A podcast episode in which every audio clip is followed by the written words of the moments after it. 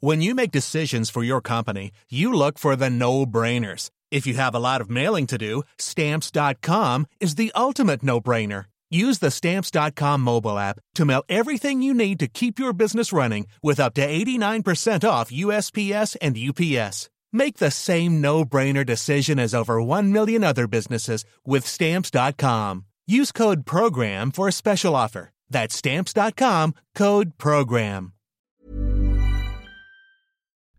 This is the Times afternoon briefing on Thursday, the 15th of October.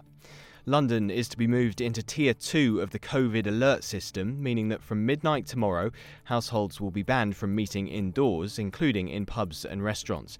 People will also be asked to avoid public transport. The Mayor of London, Sadiq Khan, says it's essential in order to protect lives. The virus is spreading rapidly in every corner of our city.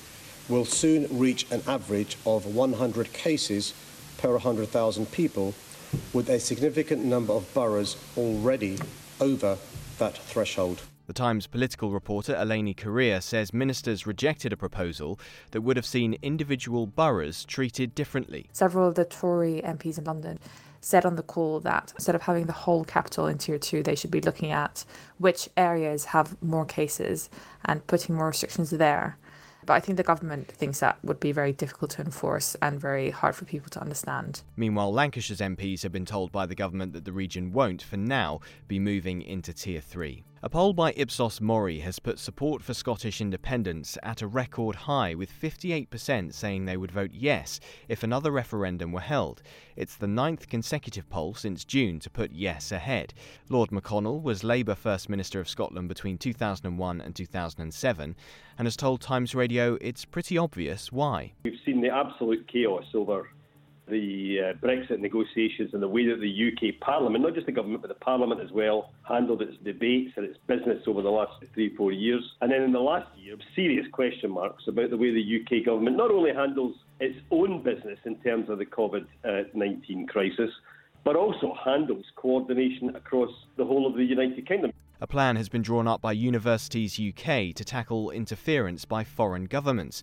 The guidance, which has been shared with The Times, suggests online teaching, which is taking place a lot more at the moment, causes greater risk because seminars could be secretly recorded and students and lecturers targeted as a result of their views.